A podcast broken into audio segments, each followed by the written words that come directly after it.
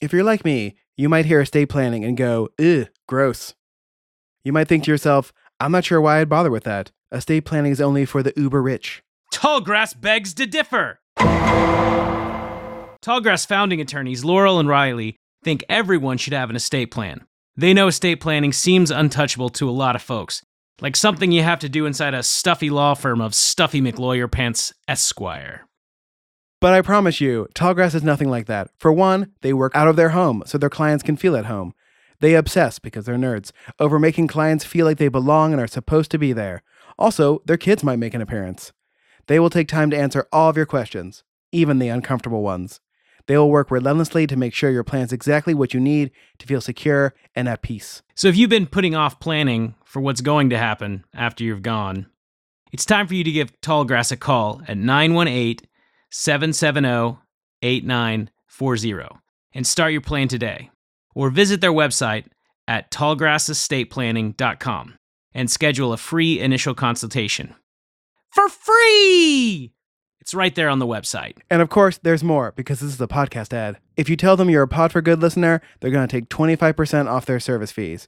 Just tell them Pod for Good sent you. Stop thinking estate planning isn't for you and give Tallgrass a call today at 918 770 8940 or on their website, which I'm not going to read out to you again. It's in our show notes. Thank you, Tallgrass.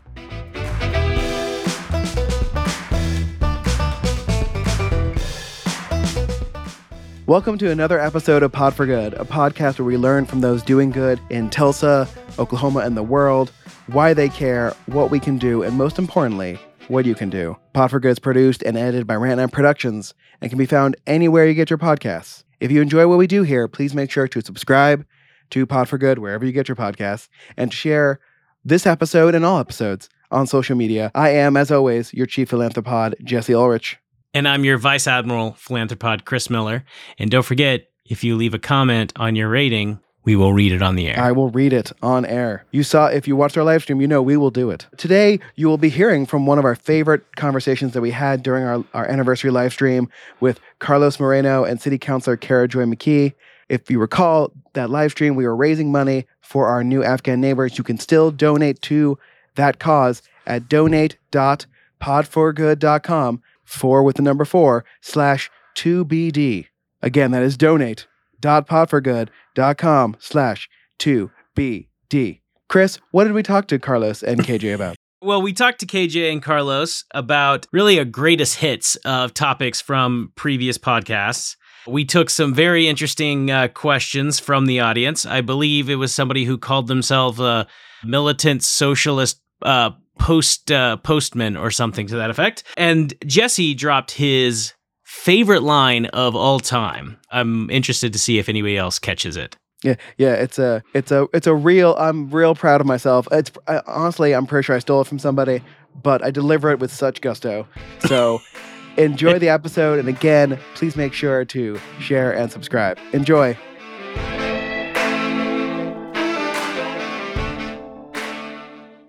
Nah, not for him. That he's already here. All right. Uh, uh, for the third time, uh, Carlos Moreno uh, from from many things, but mostly Victory of Greenwood. Carlos, hello. Hi there. Hi there. Hi there. Uh, you might we might actually be joined by City Councilor Kara Joy McKee soon, and we'll have Oh, a- a, great. dual interview. Uh, Oh, that'd be awesome. but hey, How's it going? uh, good. What time is it? Uh, yeah, I am fashionably late No, I mean like for us, or it's fine. running We've on been- we've Tulsa been- time, however you Yeah. want it. We've been going for what three hours and twenty minutes. Nice. Yep. We just got over a thousand dollars a All little bit ago. right, Nice. Very cool. excellent. Get your name on the screen. Yeah. Fancy. We're, we are professionals. cool. That's right. Um, I, I wish we could get Marcia back in here just because all three of us were at the ballet on Thursday. Oh. I wanted to, I want to talk about that. Yeah.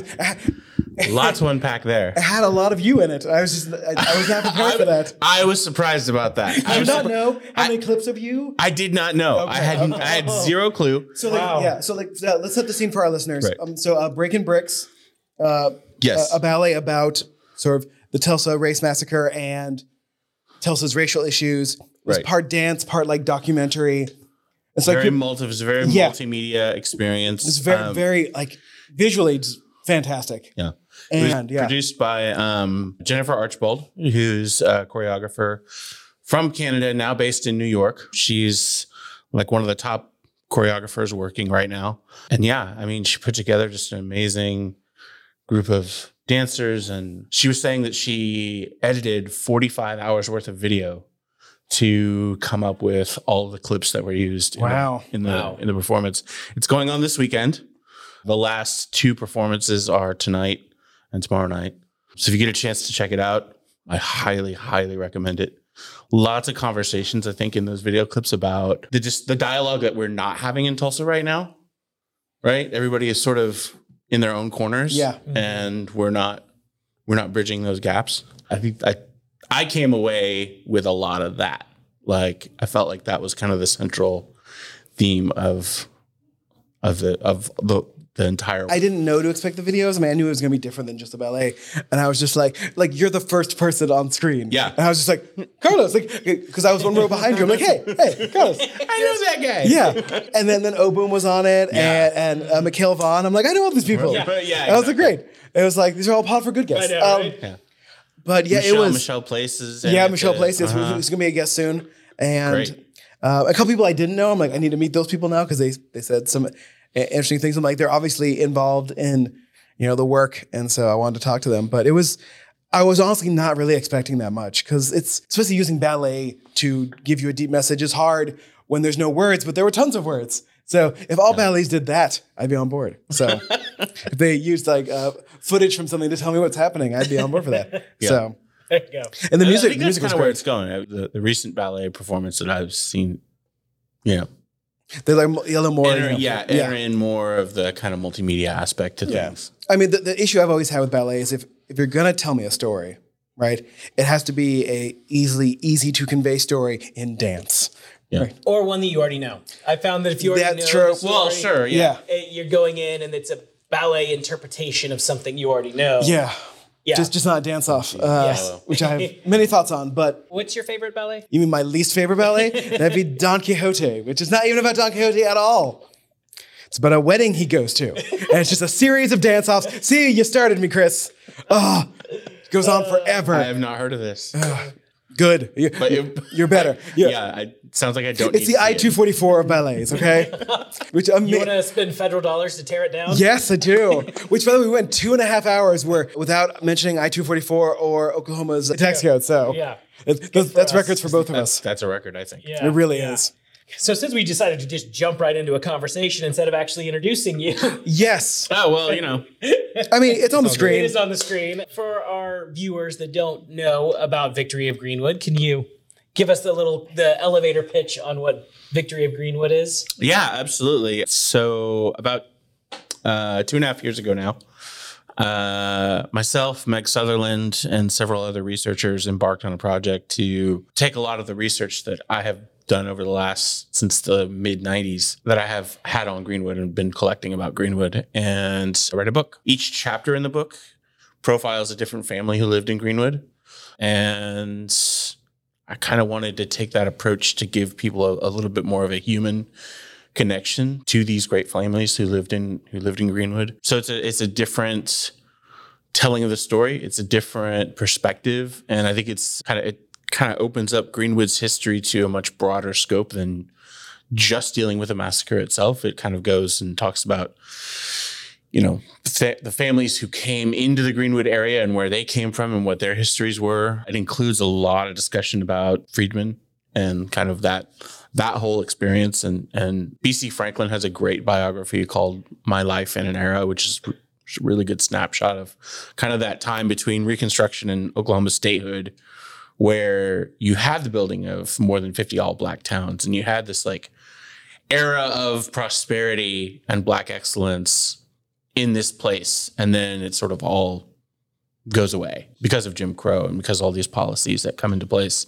Yet, yet Greenwood is built, right? Beginning in 1905 and thrives until 1921. We've got the massacre, but then Greenwood rebuilds, right? And so I continue that story on into the 60s and 70s and and even talking about people who are still uh, living and working and doing great things in Greenwood today. So I, it that wasn't- was yeah. more, much more than an elevator Nah, pitch. it's good. No, it's Um, good, but I mean, like before I It was like our version of an elevator pitch. yeah, that's right. all right. Well, Pod for good approved elevator pitch. It's like it's like twenty minutes long.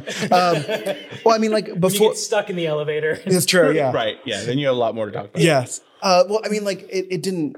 It's pointed out in this ballet, like it was called Breaking Bricks. I didn't know why it was called that until one of the interviewers points out, like one of the things that white Oklahomans did was make it incredibly hard to buy bricks after 1921, and so they had to go out of state to get those bricks. And I'm just like, it just, you know, I was I was sad before then, and then I was just infuriated. Mm-hmm. Right. I'm like, it wasn't enough Yeah. that they burned it to the ground.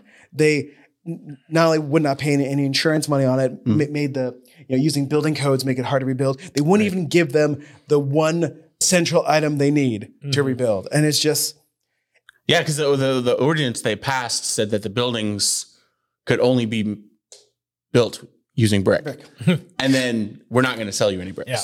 So we're going to do everything we absolutely possibly can mm-hmm. to prevent you from building this place. Yeah. And and yet they did. Yeah, Right. That's to me. That's like the really incredible part of the story is, and yet they still rebuilt it. Yeah. If Yeah. you look at video footage from 1924, it's a bustling, busy, thriving neighborhood once again, right? And that continues for another 45 years. Yep. Well, and that's one of the most fascinating things. What what I really liked about your book was there are a lot of important books and research done about the race massacre itself. But there aren't as many about the people and the stories and learning about how many people who had a profound profound impact on not just the state or the country but the world by what they did that were that came from this place you know learning those stories about these people who you know beyond what happened to them in Tulsa the broader world also didn't know about them and to me that was what was really cool about this is you mentioned the resiliency the resiliency and just the amazing things that so many of these people did Yeah, yeah, yeah. And I mean, I like a like probably the biggest example of that for me, just because I'm a tech guy. I've been in the tech industry. I grew up in Silicon mm-hmm. Valley. But the chapter on Emmett, J- Emmett J. McHenry, it's mm-hmm. like here's a person you've never heard his name. I guarantee it. You've Yeah. never heard his name. He grew up in Greenwood in the 60s, graduated Booker T, went on to work for IBM, and then invented the domain name registration system and founded Network Solutions. Like, if you registered a domain name in the 90s, which I registered a lot of domain names in the 90s. Were you, one, were you one of those people who just bought up all the like bought Yeah, up all I, the was, I, URLs? was, I, was one, I was one of those people. Um, yeah, I, yeah, I went nuts. But yeah, you, like Network Solutions was the exclusive provider of domain names for more than a decade, and it's like here's somebody who's foundational to the history of internet and computer history. Should be in the same sentence as Bill Gates and Steve Jobs and anybody else you want to, you know, put up on that pedestal. And yet nobody's ever heard of this guy. Like, why? Why is that? You know, and that's a rhetorical question. 'cause we know we, we know the answer Systemic, systemic racism. yeah Yeah, exactly. He's a black man. So Yeah. of course he's going to be erased mm-hmm. from that narrative that Silicon Valley was the only place where anything internet was happening and it was only being done by white people, mm-hmm. right? Not like, you know, and we're, and we're going to ignore any of the other contributions that any other people of color have made to that story, Yeah. including Emmett J. McHenry. And like that actually set me off into a complete and total other tangent of trying to discover like who else who else have who else have we not mm-hmm. told the story of that may have had a big hand in creating these technologies that we take for granted today and all we know is you know the bill gates story the steve jobs story the mark zuckerberg story like like like if you like if you were to- if you were to like just look at movies and documentaries and popular media the entire internet was created by like five white guys. Yeah, yeah, five, five white and I guys. know that's Al Gore. true. Yeah, And Al Gore. Yeah, yeah. Let, let us not forget Al yeah, Gore. Al Gore as well. Yeah. Uh, but all in California, Yeah. And uh, which again ignores Dell, one of the biggest technology companies too, which was not in California. Like it's. I, I I was having an argument once with one of our friends about cell phone technologies and how like he was trying to say that all great cell phone innovations have happened in America, and I was like, you are literally leaving out like the company of Nokia that Yeah. literally led to almost all the cell things our cell phones have today. That is a Finnish company. Like it's not all us. We just that's that's how white Americans want to think. And um, and I feel like it was appropriate for Chris and I, city councilor, to walk in at that moment because we were, we were getting a little pod for sad. Yes. Um, I think nothing will fix that more than KJ joining us in her Halloween costume that she's Yes. currently wearing. Yes. Yes. Very- Hello, hello. Hello. We welcome. There you go. Well done, Oliver. Chris and I, city councilor and regular city councilor for other people. Uh, uh, Kara Joy McKee. KJ, how you doing? You you look fantastic. Yeah. Are you coming from a thing or going to a thing afterwards? Okay. Okay. First one, then the Yeah. other. Yeah. Yeah. I was thinking last night. I was like, "Am I going to do anything this weekend?" After this, I'm like, "Of course I'm not." Like, I'm going to sleep after this. So. Tomorrow you can come trick or treat at my house. There you go. There you go. you know, I have to teach Sunday school as the only class that's going to be in Sunday school because there was a, a COVID breakout amongst the, the lower grades. Oh that was uh, really? like, yeah. Oh no. Oh, Check your emails. Yeah, yeah, Um, yeah. I'm sure my, my spouse knows. um, So we were just talking about, you know, the things we normally talk about uh, systemic racism, Greenwood, white people stealing inventions and technologies. But we were also talking about how, with the victory of Greenwood, you do get to learn about amazing stories of people doing amazing things. that's true. It is, as we, we've always said, it's important to talk about the massacre and the implications of it. But too often we do forget about the stories of the real people. And that was what, you know, it, it gives, it simultaneously makes talking about the massacre worse because you get to know the people, the amazing people, one of the best surgeons in the country whose life was just was struck down mm-hmm. in that moment. One of the leading minds in medicine in our country uh, was uh, a black man in Greenwood and and Who was, was, surrendering, and some thuggish teenager, yeah. yeah, teenager just shot him. Right. shot him. Hands up in the air. I mean, Yeah. Yeah. So it So makes it hard. worse to hear those stories. Yeah. But it also gives you hope when you see the way that community, to me, that's, I mean, we talk about things like the, the Tulsa Spirit or Oklahoma Standard, seeing what Greenwood did afterwards, that resiliency, the way that they supported each other, the way they built back, yeah. and in some ways built back better Mm-hmm. to Thank, me. thank you, Joe Biden. Uh, but honestly, to me, that that it it does it gives you that story, and it like I said, it's it makes it worse to talk about it, but also gives you pride in what Greenwood is, what it represents, and and who the people are. Yeah, yeah. My daughter's going to grow up thinking of Loula Williams as as, as one of her ancestors of Tulsa. Mm-hmm. You know, like and and to know what she built in the dreamland and her family together and all that they did and that it broke her down afterwards. It's mm-hmm. so painful to know that. Mm-hmm. And it's so important to say, okay, we failed you. How can we as a city do better? we're not the same people that were the, here then, and certainly it's not the same policies. I, the city government was was practically nothing. County was more involved than the city was, but now we have a very robust city government where uh, most of us are working a full time job for part time pay um, because it's because it's become that because people needed that. Um, I feel a lot of confidence that at least I and my colleagues on the council would behave very differently in tragedies because I've seen us behave differently. Two rabbis uh, podcast also interviewed me about these same things. And uh, and and we talked a lot about hope and about the pain of all of it. And it was hard getting through the five days of the centennial.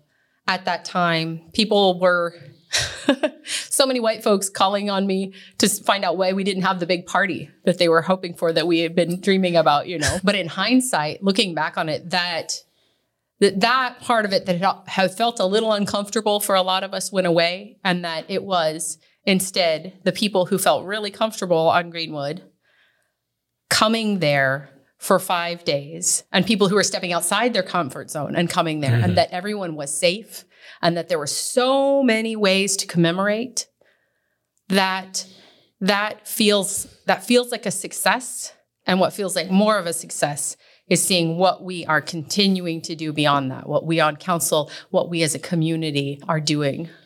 That the success the success is in greenwood and it's in the people surrounding greenwood and and and continuing that legacy and and saying what's the next chapter in greenwood? And how do we make it mm-hmm. something that the founders would be proud of? I, I want to pivot just slightly because we are raising money to try to support our new Afghan neighbors that are coming here to Tulsa. rock on. And so, to me, whenever these opportunities come up, it is another chance for Tulsa to do better, mm-hmm. right? To mm-hmm. To build back better, right? Sorry. That's only if we knock down 244. That's right. Um, You damn right. the conversations continue That's right. But but really, I mean, this is another opportunity for Tulsa to try to make up for some of the sins of their past, to mm-hmm. help a new group of people that need it. So I'd like to get both of your thoughts on this. In KJ, you could talk about how the city is involved and and everything else. yeah carlos go for it my day job, I work for CAP. I'm in the marketing department there, and we serve several hundred Burmese families. Um, and there's more than seven thousand families from Myanmar, if I'm not mistaken, between Tulsa and Jenks. And it, it really does strike me that in spite of like all the negative things that you can say about Tulsa politics and the decisions that are being made and who gets left out, left out of these conversations, I'm always struck at how welcoming Tulsa has been to this community from Myanmar and the opportunities and how thankful that community is of everything that Tulsa has done to support them. And so I just I I'm very hopeful because I think that that same thing is going to be applied to our new neighbors who are coming from Afghanistan. That same welcoming spirit and the same opening up of all these resources and opportunities um, that we're just we're just going to keep doing that, which is you know, makes me proud. Yeah, it makes me proud too. We there's a lo- lo- plenty of legitimate critiques of myself and my colleagues on council and even in the mayor's office. But one thing when I when I put forward a declaration, a resolution actually to welcome the Afghan refugees, I did not for one instant feel like I needed to check in with my colleagues to make sure everyone would pass it. It was unanimous. It was signed by the mayor. Nobody for a second said we shouldn't do this. And I didn't I didn't ever think they they did because I knew that's where their hearts were. And that that people have have been supportive that when I'm checking in with Aaliyah Shimmy and Chris Moore and Catholic Charities and B'nai Emunah, there are so many people who want to help. And that's that's who most of us are. I had a colleague say to me the other day, why we were talking about the, the difficulties with housing because we're struggling with that all the time. We're in a housing crisis already. We're really mm. trying to keep people housed, to get people housed. Now we have new families. How are we going to house them? We got to figure that out. And one of my colleagues said, Well, don't worry. I mean, why would you want to stay in Tulsa anyway? And I felt, okay. Wait, one of your fellow city councilors said that? Yeah, but I think where this counselor was coming from was the fears about biases mm. against Middle Eastern people mm-hmm. and the perspective that they will experience some negativity, which undoubtedly there will be some of that. But what I thought in that moment was compared to the Taliban, our homegrown terrorists are com- comparatively chill. It's not to say that, that it's okay, it's to say what these folks are fleeing is horrors that we can hardly imagine. And the ones I've met are so enthusiastically, hello, hello, we're here. And they, I met a couple ladies the other day. I was going into the hospital. They were coming out for, for some treatments. Obviously, they were they were elders. They didn't speak a lick of English. They're like in uh, beautiful Muslim full body coverings, and here I am, you know, sporting around in my shorts. And I was like, "Hi," and they were like, "Hi," and it was just this really cute, authentic, like. I'm I'm really welcoming you and I and and and for them from them like we really want to be here just in that that little exchange. Mm-hmm. It's so human. One of the one of the few Afghans I met who could speak English, one of the trans one of the, one of the translators, told me that he's in touch with other translators he knew who are in other cities, and he was like, they're sort of like talking amongst themselves which cities were better, and actually, tells us in a like the way Tulsa's been handling it and the, the efficiency of it has actually been much better than other cities, Go Tulsa. bigger cities. Yeah. Yeah. So, like as, as much as Pod for Good craps on Tulsa, like. Uh, it- we, We do it. We do it from love. We do it from a place of love because we know We don't crap on Tulsa. We crap. on We Tulsa. have high expectations That's right, for that's right. Tulsa. That's right. Constructive con- critiques are Exactly. useful. That's right. Exactly. Sorry, yeah. I, I, uh, correction. We only crap on Broken Arrow. There So, you go. Oh no. Because That's where we're from. it. We can. Oh, Yeah, there we go. yeah, yeah. Okay. Just like how two of us on this thing can make Jew jokes and two cannot. Uh, we and I can. Chris and I can make fun of Broken Arrow. Um, that's how that works, right? Yeah. Uh, Uh, listen, uh, the commenters will let us know over that for sure if anyone's still indeed, watching. indeed. So, Construct- constructive critiques. uh, Yeah, listen. yeah, we've been we've been going for almost four hours now. So we're doing great. Listen. yeah, it's great. I thought we'd be more babbly by now. So What? Oh, your phone, like your phone, is too small to see from that distance, Oliver. We've got another donation though. okay. I don't know if they're if they're they're trying to make us do something. Okay, we need to. So our good friend Ryan Short he Uh-huh. has donated. So we Yes. need to figure out what he wants us to do. Shorty, tell me what to do. Yeah. So I've already had a sweet bagel with sweet cream cheese. I had to drink a. He has not An had a bite of pineapple pizza yet. I have not. Uh, I may just have to Oh. make him do that afterwards Yeah. for fun. Somebody's We'll do. to. We'll, we'll do that as a TikTok. Yeah, you missed. I had to. First, I had to have two spoonfuls of mayonnaise, and Yes. I hate mayonnaise. Oh. Just, I absolutely And hate it. As someone who likes mayonnaise, I wouldn't want to do a spoonful of. Uh, No. Later, uh, so that's that's what my wife donated for. Jesse's wife donated to have me dip a habanero pepper in mayonnaise and eat it. Oh, so, no. so yeah, Yeah. my my I- might have been way worse. I had to sing. I had Yeah, to oh, sing. okay, Oh, I'm so it. I'm gonna sorry. have to, like, Yeah, go back and watch it, yeah. Yeah. this. Yeah. Mhm. Yeah. Uh, it took us forever to figure out what I was going to sing. I, I certainly lose a corner of my Star Trek nerd card for forgetting that part. Yeah. Um, one of my favorite Star Trek films that everyone hates, but um, It was from Star Trek Insurrection. it was, yeah. No. which is a is a fun, horrible movie. Yeah, I mean, it's just fun. Like it, it's just like one long episode. It wasn't really a movie. It was just it was like it was like it was a two parter. Right. You don't have weird- to click ne- next episode. That's right, yeah, This episode's yeah. still going. Yeah, it, Yeah. it doesn't have to do Exactly. the dun dun to be continued part at the end. Yeah. That reminds me, one of the podcasts that we did together, we were talking about Babylon 5. Yes. Yes. And it is being rebooted. Oh, we. Oh, I know. The original Yes. writer. I know. Yes. I'm excited. So, about, like he, he like- must be so happy. He's like I'm like freaking out happy about this. Our um, fairy pod mother. in the back I believe we even talked about doing a podcast with her to, about yeah about Babylon. about, 5. about Babylon Five and leadership, right? Now's the time to do it. That's right. Right? Listen, oh, Because I'll get- Babble about Babylon 5. There we go. yes, that would be Listen, awesome. we'll start. the- Babylon Live. I don't know. I've got all kinds of nonsense. I, I like Babylon Live. Uh, but yeah, we'll start that one right after we start the Wheel of Time one with Andy Cagle coming soon to Uh. podcatchers anywhere. Nice. Anywhere, everywhere. uh, are you still going to do your Golden Girls one? I don't have time for that. also, also a better version of that one already exists. Oh. Like, Oh, okay. So- Okay. All right. As long as it's been done. Yeah. yeah. yeah, I'm like, you know what? Like, I, I saw who was doing some other Golden Girls podcast. I'm like, they're gonna do it better than me. like, They've got this. yeah, Yeah. yeah, Like, there's like, we could start a bad movie podcast, but there's already so many good versions of that. Like, Right.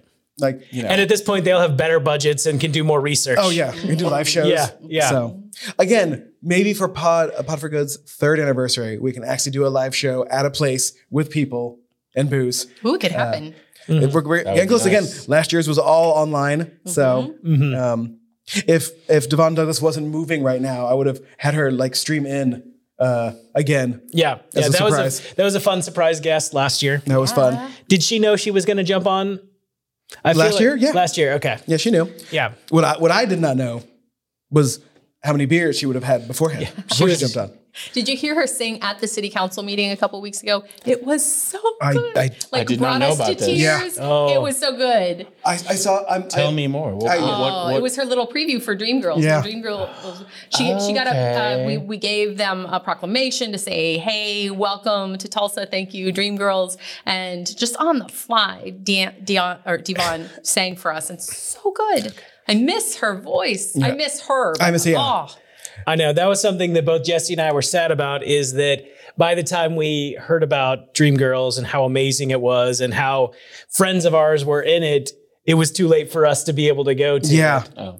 That was another great production. Yeah, I- Very I- well done. I saw I saw a video of someone just filming her from the side of the stage, like the big number, and I, and I watched it. I was like, Damn. Like it was fantastic. Yeah. I feel like every article about it or every post I think said a revelation about her Yeah. at least once. Which again, anyone who's met her already knew that. yes. But It- well, are you saying it wasn't a revelation for people that knew her? it shouldn't shouldn't have been. well, you know, we have our invocation or uh, moment of silence or whatever at the council meetings, um, which people, you know, have critiques about and feelings about. But if we could just have s- Devon or anyone else like Devon sing, Sing. every time, I feel like that would be the grounding moment that's like anchoring us in humanity that uh, that we we sometimes lack. That So- would actually be super awesome. Like get it? get some like different get like all different cultures, Yeah. Yeah. right? That's and true. everybody gets to sing Yeah. a song. Hey, That would be you really the know, city council I meeting. mean, Like the chair apparent for next year, the current vice chair is Lori Decter Wright, professional singer. There you go. I feel Oh. like this is this maybe has some legs. There you go. I'm yeah, I sure like we I it. can think it's I like a it. great idea. I Yeah. think it's a really great. I mean, Either that or have uh, uh, the prayer guy. Huffines, Huffines, Huffines is like- ready with, like for you could- whatever needs to be wrangled. I call it Huffinesing the agenda. Ah, like I you can you can come up, but you have to sing a song. Ah, see, that would be interesting. Have him sing the prayer instead of. he can of- sing. Can he? Yeah, can? every once in a while he'll throw in a little bit. Ah. of- yeah, I've been to many city council meetings. I've seen him. I think at, I've seen him at every one, but I don't Everyone. think I've seen him sing. Yeah, just a smidge every once in a while. Uh, by the way, our friend Troy donated to the Herschel Fund, which now that we've gotten over a thousand dollars, and that looks like what we're gonna get. I will release Herschel and the Hanukkah Goblins onto the internet. Uh, Do you know? Uh, do you know anything about Herschel and yeah, the Hanukkah do you know? Do you know Goblins? this no, tale? but Yeah. I'm uh, excited about Okay, it. so again, Yes, this just is- just in case we have I need to hear viewers now who were not watching earlier when I discussed this, there's a play, there's a musical out there that exists based on a book called Herschel and the Hanukkah Goblins. My temple, Temple Israel, put it on when I was in high school, and normally it's like the cantor plays Herschel and like the youth choir does the rest of the roles. My cantor didn't want to do that, so asked me to do it.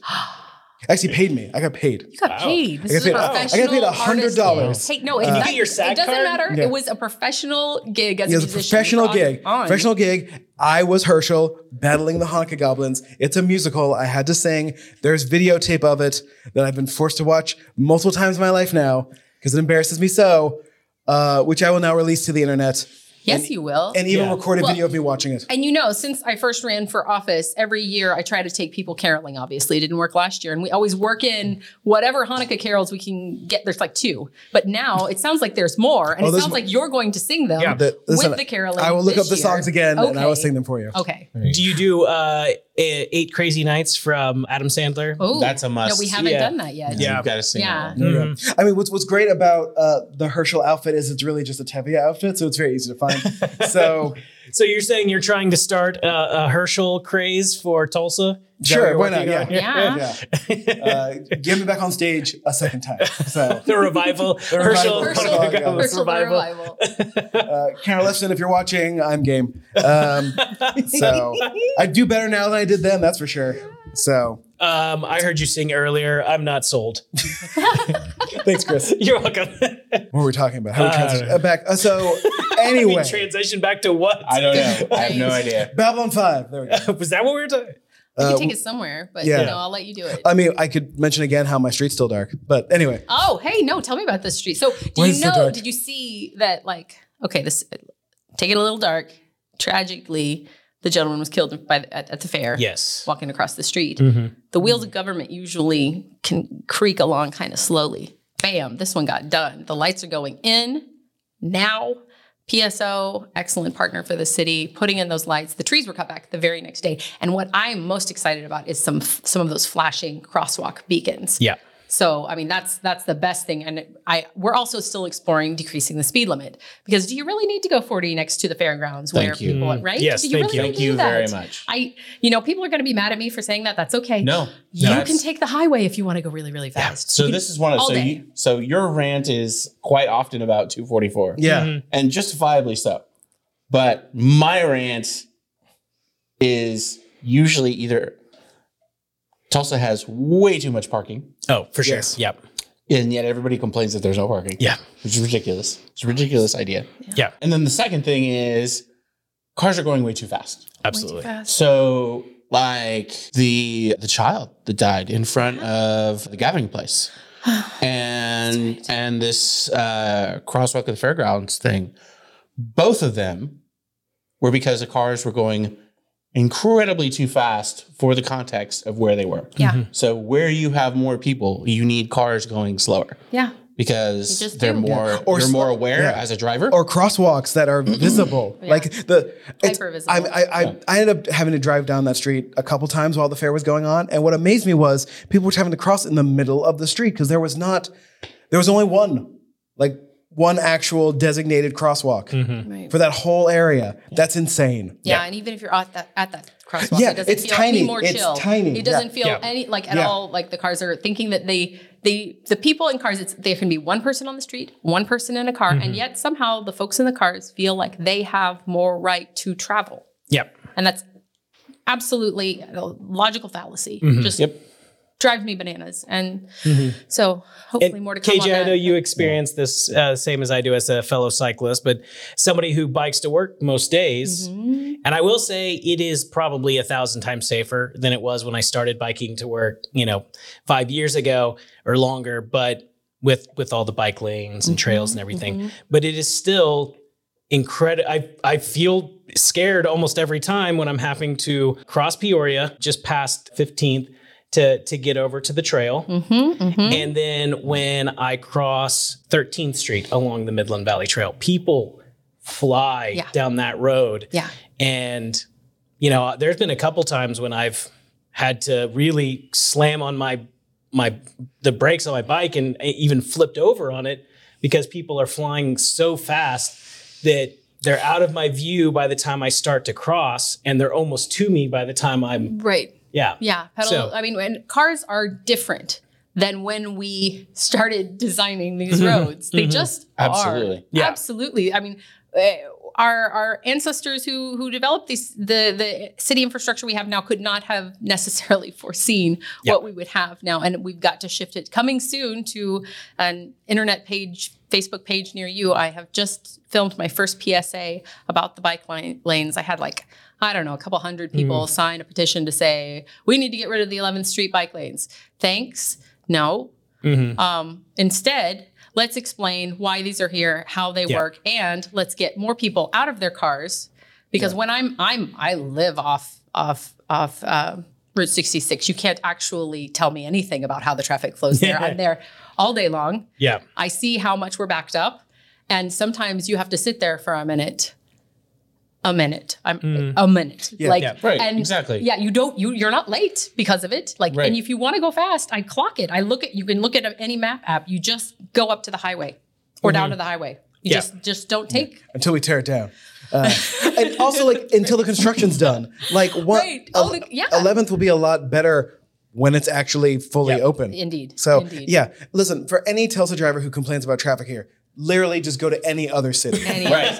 Any you- city. in the have you driven in world. Chicago Just- or Houston or yeah, go down to Dallas. Dallas. Go down to Dallas. Yeah. Anywhere. San Francisco. Anywhere. I mean, we, yeah. Yeah. Atlanta. Oh my God. Yeah. There's, Any other city. there's so Then many you- then valid you'll thi- yeah. experience what traffic Yeah. actually Yeah. is. Yeah. uh, I unless do, yeah. I do hope your uh, PSA has l- stops people from using those as a parking spot. Yeah. My favorite is that in where there are protected lanes and Mm-hmm. people literally have to cross over a parking space to park in the bike lane. Yeah, That's we- probably my favorite. We had some people doing that on 11th, right there in the medical district, and um, we just talked to them again and again, and now they don't do it anymore. So we That's fixed that person doing it. But yeah, no, and it's I'm on one of those electric pedal assist bikes from Oh. this Oh, machine. those are awesome. They make you feel 10 years younger. Oh, they're I'm so like, good. This They're is I like need to me try riding those. my yeah, bike. God, th- those like- first first generation bikes were heavy. Yeah. Right, they were, and now I now felt real bad. I thought that you would have to like turn it on, Yeah. or no, it's just like you just push the pedal and you are just going. That's awesome. Oh, Zooming. oh, Yeah. it's so good. Yeah, no, a friend of mine let me borrow her pedal assist bike for like two weeks because we were doing the BMX tour, Oh. bike tour. Mm-hmm. And I'm like, I'm 45 and have gained way too much weight during COVID. I'm not going to be able to do this bike ride, Colby. um, but yeah, but my friend, my friend let me borrow her pedal assist, and I was like, "Yeah, I'm jamming. Oh yeah, Like hills, what? Right. Like That's uh, awesome. Yeah, it was Yeah. just so cool. I want one. I yeah, yeah. Yeah. And, and this machine is great, and they are actually looking into other opportunities to, I don't know, be able to rent a bike trailer possibly, or that you know, cool. other kinds of bikes. Nice. Yeah. yeah, tandem bike. Who knows? Like they're really great, and the app is so easy. Sorry, it became a little commercial for this machine, but but the city does subsidize it. Our tax dollars go to this for a reason. It's Yeah. a good, good service. No, I think they're doing a great job. it's way I better than the scooters. Sorry, scooters, but It'd be Listen, cool to like have enjoy this machine scooters, in like different areas of town, like Yeah. 61st and Peoria area. yeah, maybe and that's what they're doing. They're spreading out. We just had we just cool. had them uh, present. I had them present in one of the council meetings because they decided they would they would start in the in downtown and they would radiate out so that you wouldn't wouldn't end up somewhere where you have a bike but you can't get it back to the station. That makes and sense. so it's just Yeah. it's going As I out learned- and out. Yeah, As I learned when I tried to take one- one from my apartment downtown to the Reasor's on 15th and Lewis, Right. and they were like, um, actually, you're not supposed to go that far. I'm like, but this is the closest grocery store. right. yeah. And they're like, well, yeah, we can't.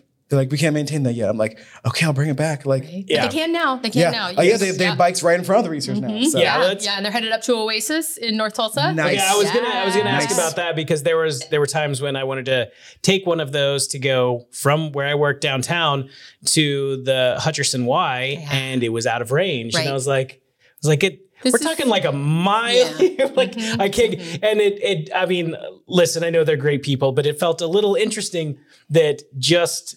Just a few blocks north of downtown was suddenly out of range, but I could go quite a bit further south, east, or west. Right. So yeah. It's the top priority and it's happening right now. Katie Sawicki. You should check it out on the city council. I think you can find it on um on on TGov now. Uh, oh gosh, y'all, that ransomware attack. It there are so many things within the city in our archives that we cannot ask, access. I Still. can still. Wow. TPD cannot access a whole bunch of stuff. I cannot get a heat map of what kinds of crimes are happening in District 4 right now because TPD can't pull it. Now we've got a new system coming on the- with them and we'll be able to get more soon, but I I try to keep an eye on that sort of thing. Um, I there's old agendas that we can we've got the paper copies. We still have the information. But but we can't pull it up. It really I, I learned that yesterday. So it really brings home to me how much we are dependent on computers and yeah, and, and how much That's we need amazing. to protect. I didn't realize like Oh. how like there are still ripple effects Uh-huh. from that going on yeah, today. Yeah, very much so. That's and, incredible. and the stress on the staff, like people who have all sorts of other jobs, literally just entering data for months, and and that isn't all finished. Yeah, yeah. That's incredible. We- We've got a very charged question here. Mm. Uh, do do they, you two, have any feelings on the, the Trump rally uh, that happened? Read, read it. I, I You wanna read the full thing? All right. read, What does it say? Read the wording. Do okay? Do they have any feelings on the racist rally Trump tried to have on the day of the massacre, and then the utter failure of the event whenever it took place? Yeah. So I, I was I was actually paid to cover that event um, for um, a publication called Gen, which is part of Medium, that's owned by Twitter. And what I what I talked about in my piece was that Tulsa, in my view, has always been and and I don't know will be for the foreseeable future this this city that's at, at a tug of war with itself Mm. right? You have all these amazing, great things that are happening, have happened. We talked about all the greatness of Greenwood and then the tragedy of Greenwood and and how that duality just keeps going back and forth. And you can see that in almost every aspect of the city. Yeah, I see it every week. Like we've we've built these amazing trails and river parks that are like recognized nationally. And yet it's still dangerous for people to commute on bikes. Mhm. Right? Like you can you can just keep going back and forth and back and forth. Mhm. Like televangelism was created here. Yeah.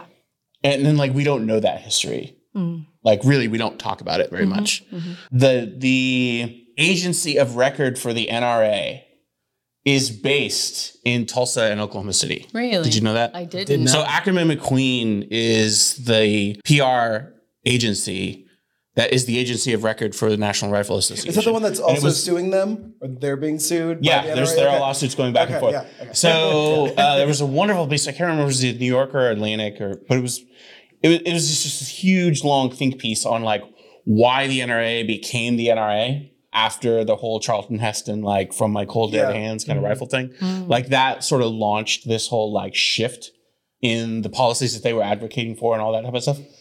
That was born here. What do you know? Like, and, but and and yet you know then you have like Carlton Pearson, all the things he's done, Yep. Oh, yeah. right? That was also born here. Right. Right. Like it's just you can just keep going back and forth and back and forth. Right. back And it's forth. not just Tulsa. I mean, Oklahoma is so complicated. Yes. I, I, I've had people say to me, Oklahoma's not real. You're just making this up. when I tell them about like one day when we have like a tiger NATO and they, there's a there's a fracking earthquake at the same time that there are wildfires and tornadoes and oh some tigers got out of some of those wildlife preserves outside Yep. Oklahoma City and they're just like uh uh no Yeah. you guys are just pretending. this state tries to kill us on the daily. Yeah, yeah. Just like And it tries that to is come why up we with are new so ways. tough. We I are think so so. Yes. resilient. Yes, absolutely. Yes. Like Yeah. Yeah, like we every day we live is a day uh, we're living in spite of like the state. yeah, in we live spite in. of everything that like Yeah. the state has tried to throw at us. Yeah. Yeah. Yeah. Um, I, I totally agree. Yeah, Yeah. and well, and in terms of the rally, I I mean that dude spreads like an invisible toxic fog everywhere he goes, right? And I it it, it absolutely permeated the city and has not left in many ways. It in in it infiltrated the hearts of uh, Yeah. and minds of too many people, but it could have been a lot worse. Could have been. It really could have been. I, I was expecting worse. Yeah. I was, ex- I mean, when Yeah. I was coming down on Juneteenth, I was livid. When they shifted it, I'm like, well, I'm still mad. This is still super not Yeah. okay, but slightly better, Yeah. slightly better. And then again, and it, it feels like a low bar to say that we survived it, but, but we did. Yeah. Uh, I mean, just the fact it wasn't full. I know. That's- They- That made me happy. I was, That just, was I really was just about to say, satisfying. like, That was really fact satisfying. That the whole Yeah. thing turned out to be a, an enormous nothing burger. right. Yeah. A dud. Like- uh huh. The outdoor the outdoor area that was empty because Yeah. they didn't need it. Like Didn't need that, it. Yeah. Thank Like- you. That was Thank satisfying, you, Gen. Z uh, TikTok users. I And, uh, know, yes, right? fans of a K-pop, right? Here yeah. come Yeah. the youngins. Yeah. Yes. Absolutely. No, Yeah. and and that's, you know, again, being a tech person, you know, volunteering for Code for America, being a part of this sort of hacker community, like like go hackers. Like that's like yeah. I, But, it- it but was not the city government stuff. Don't- hack Don't other hack- things. Don't hack. You pay for us to fix it. We're gonna so start another break it. podcast called If Hack you're for going- Good. Yeah, hack for good. Yeah. That's for good. So that's what Code for America does. Yeah, like- Hack this, right. not So that. it's right. So it's so so what we do. We have and one of the one of the groups that gets the most national praise is Tulsa, which Mm. again, amazing. Like like how is that even? I don't. I don't even. I can't wrap my head around it. yeah. But for some reason, the grassroots civic tech community, like one of the epicenters for it is Chicago, but another epicenter for it is Tulsa. Yeah. Hmm. And we have partnered with the city of Tulsa so many times Yep. to create all these great technologies. It's like, if you're going to hack something, like be useful, be, Yeah. be, do something good for someone who needs it.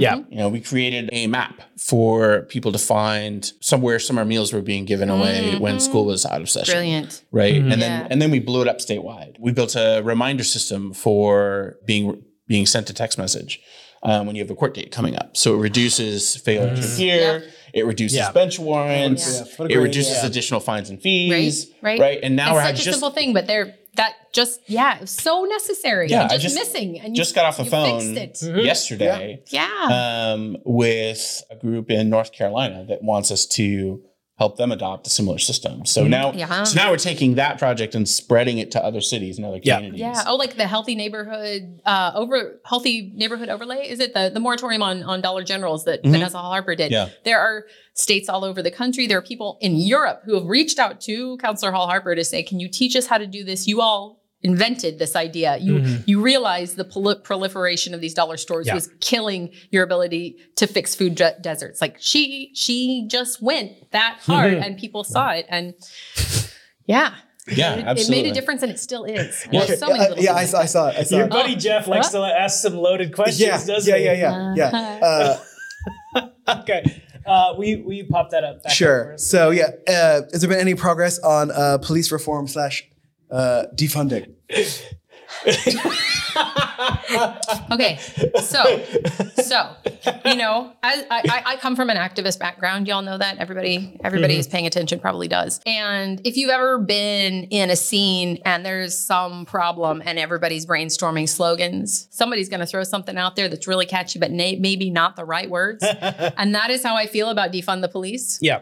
I know that lots of my friends think it's awesome and and and try to make the case. I was debating someone the other day that it, it's it can be much more nuanced and I get like we don't need to fund law enforcement as much as we need to fund the social services and the basis of what is causing the inequalities that create the, the atmosphere of crime and violence and, and, and trauma. I absolutely agree with that. But when you say defund the police, it it literally creates that division. It entrenches that division that was already there mm-hmm. and it puts people more in their camps.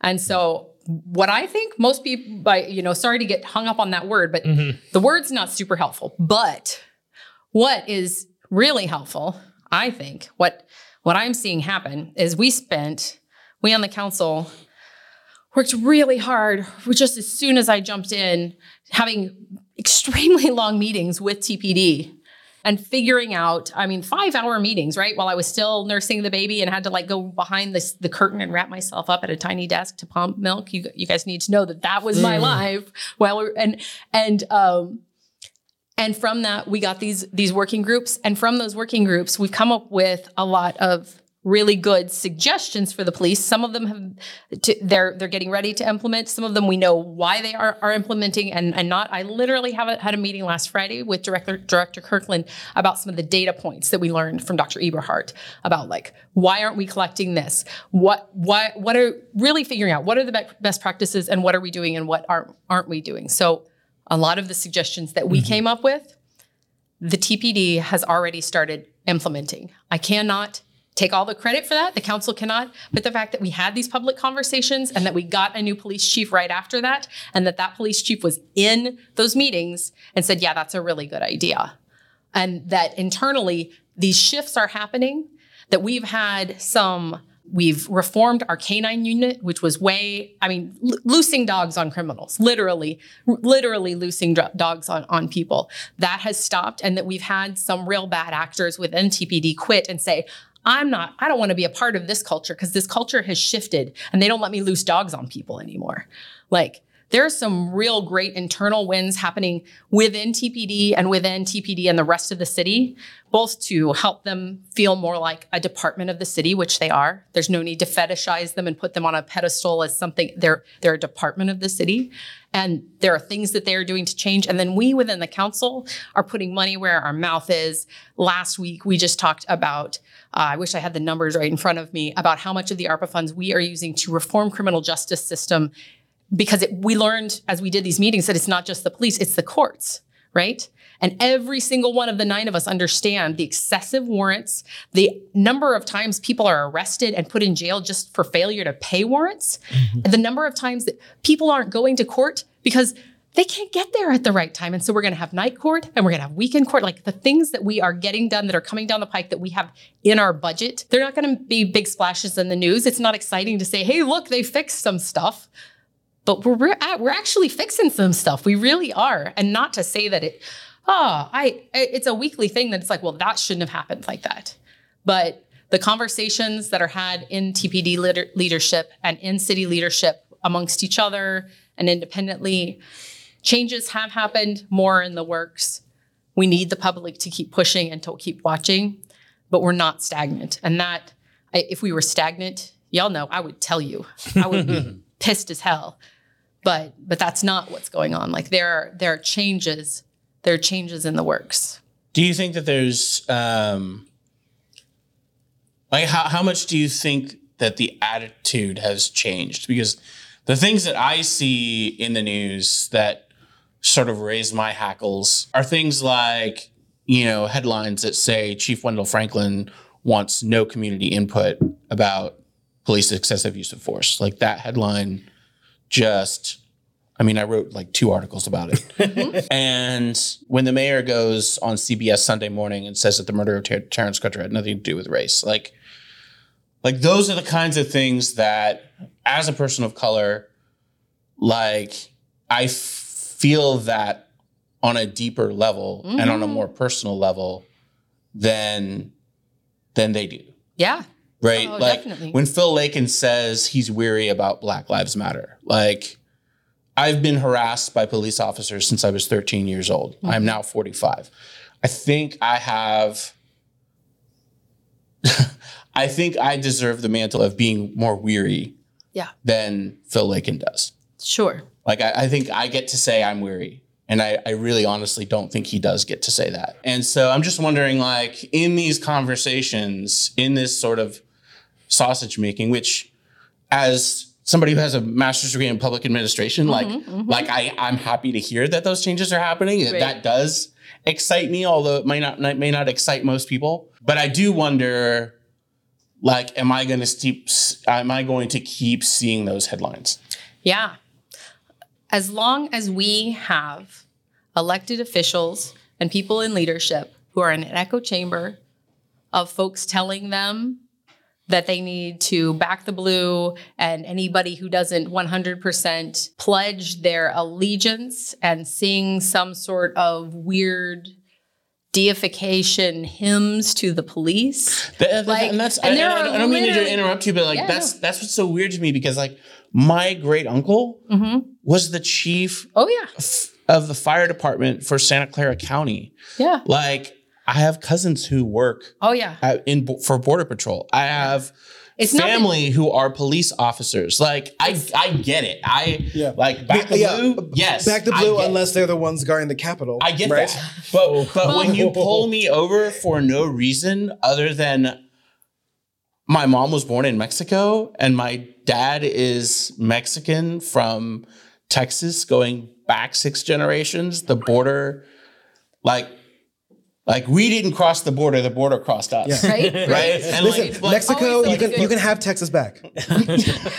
yeah. we don't want it back. we don't want it back. Well, then, Texas- then Texas, Texas can be its own country as Tex- it always Texas wanted to has be. always wanted to be its own country. Let it. Yeah, but they Texas can't. just they needs to be can't its own take country. Us. They But, can't like, take Yeah. us. Yeah. Um, but yeah, th- that that just that hits me different. Of course. and I I just I want to live in a city where I don't open up the newspaper and hear that the people at the very very top don't care about people who look like me. You know, years ago when I Straight up point blank. I, I, that's exactly that's exactly right. And I, I mean, I 110% can't agree, can't disagree with anything that you've said there.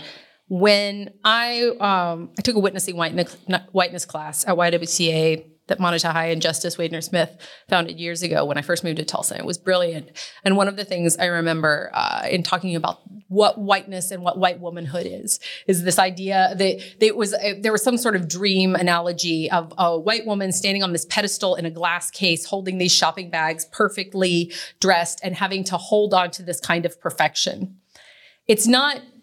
It's not the and and and that struck me, and it was painful, you know, knowing that I've lived to try to do this.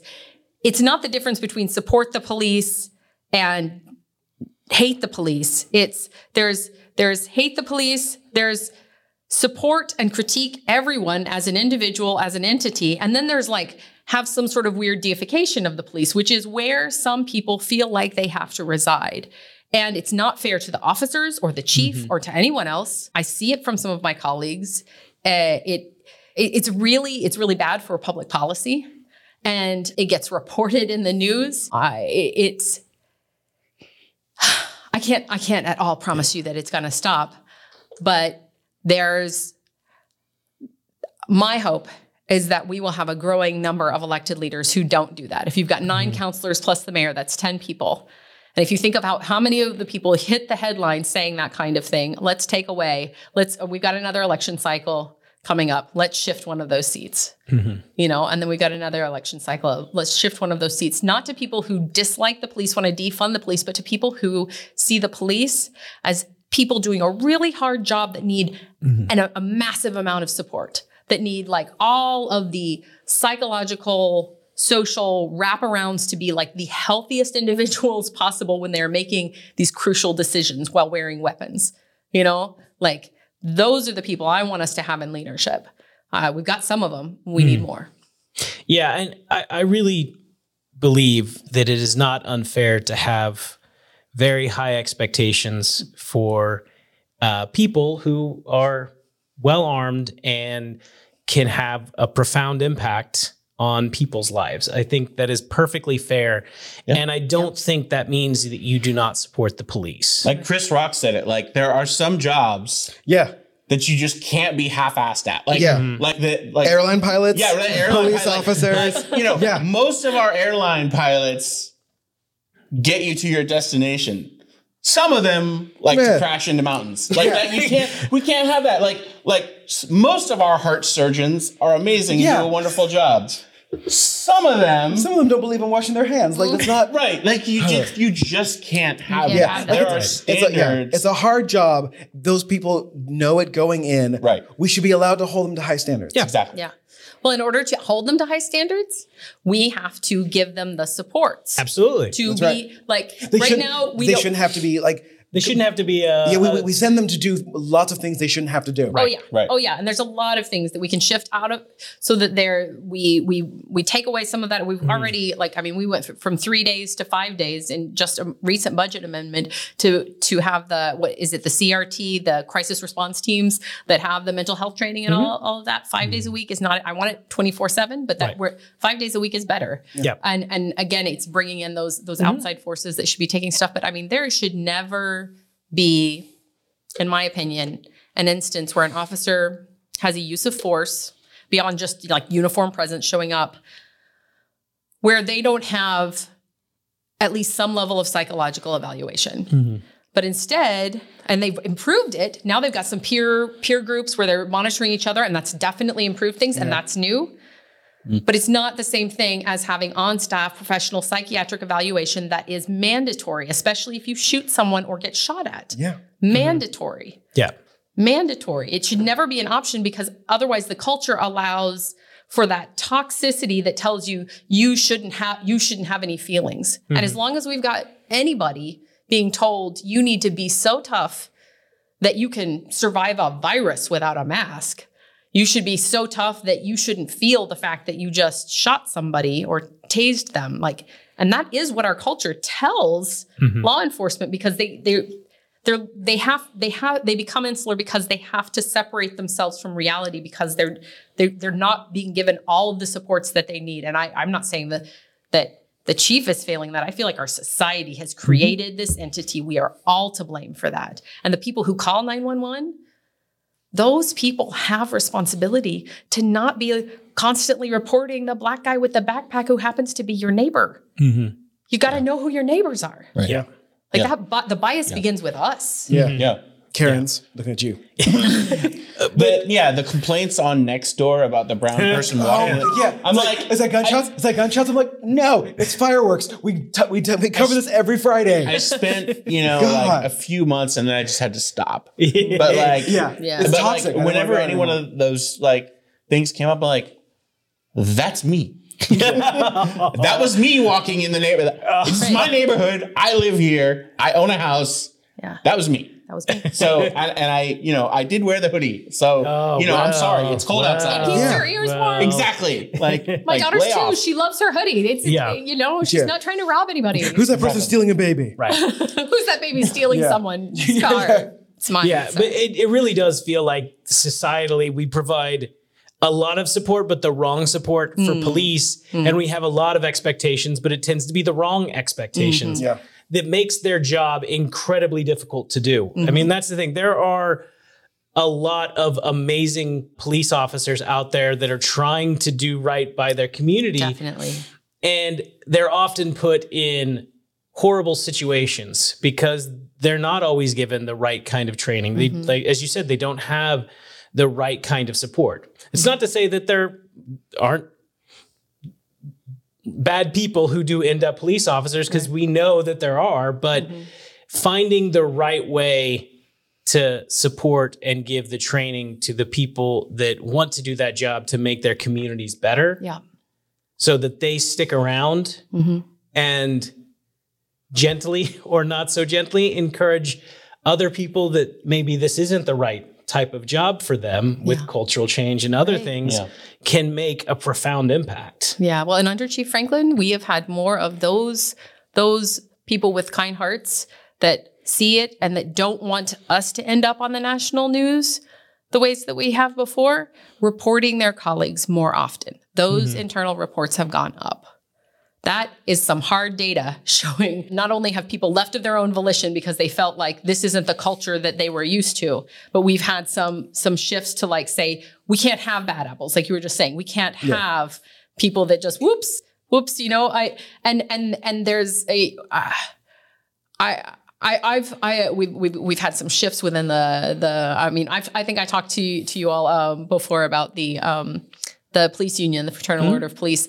The new president, I have um, a really good relationship with him. I was texting with him all through the centennial of the race massacre. He was down there really trying to protect people. Yeah. Not to say he's perfect, but like I I see some ways we're moving in right directions. We we- we've got to do a lot more.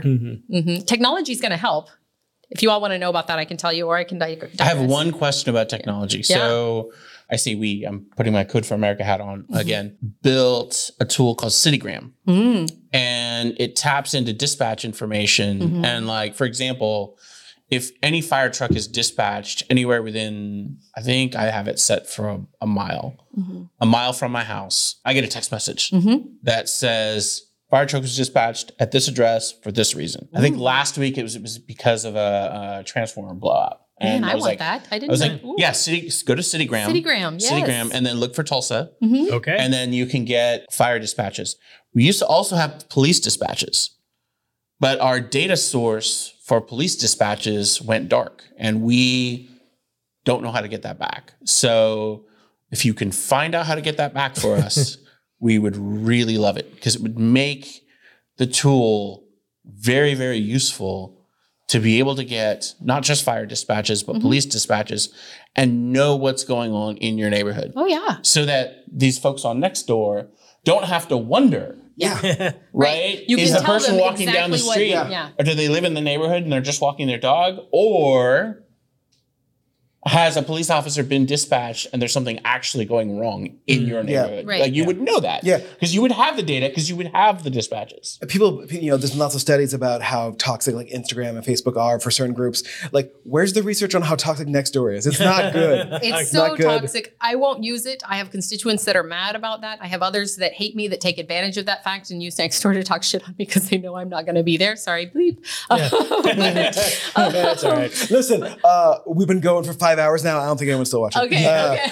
I'm pretty sure Jeff's still. Yeah, Jeff's, Hey, Jeff. still. Jeff's yeah still- Hey, Jeff. Um, but Um, you know, it's it's so it can be so so toxic, and they don't allow elected officials to have access to their whole district, and that's why I don't use it because I can see the people who live in my neighborhood, right adjacent to my neighborhood, but I have constituents who are outside of that area, and I'm not going to answer the questions of some and not the others. They can all email me. Mm-hmm. Marissa and I will get back to them as fast as we can. Yeah. Which reminds me, make sure you don't let me forget. I can't text Marissa right now, but let's find out how to get that that, Yeah. that Yeah, link back that in be there great. because what we're about to upgrade the system so that we've got all of the different technologies communicating with each other and it's going to take it's going to take some things out of the officer's hands as far as having to report things because there will be automated ways that data is getting to us which is mm-hmm. as soon as we get the funding for that we're going to do it and it'll be good more Yeah. data Yeah. Yeah. Let me know because I think some of that data needs to be public. yeah, Yeah. I, probably that's- a, probably a fair bit yeah let's make it public yeah, I, That's the stuff that we do. Mm-hmm. yeah Well- well, uh, go ahead. Mm-hmm.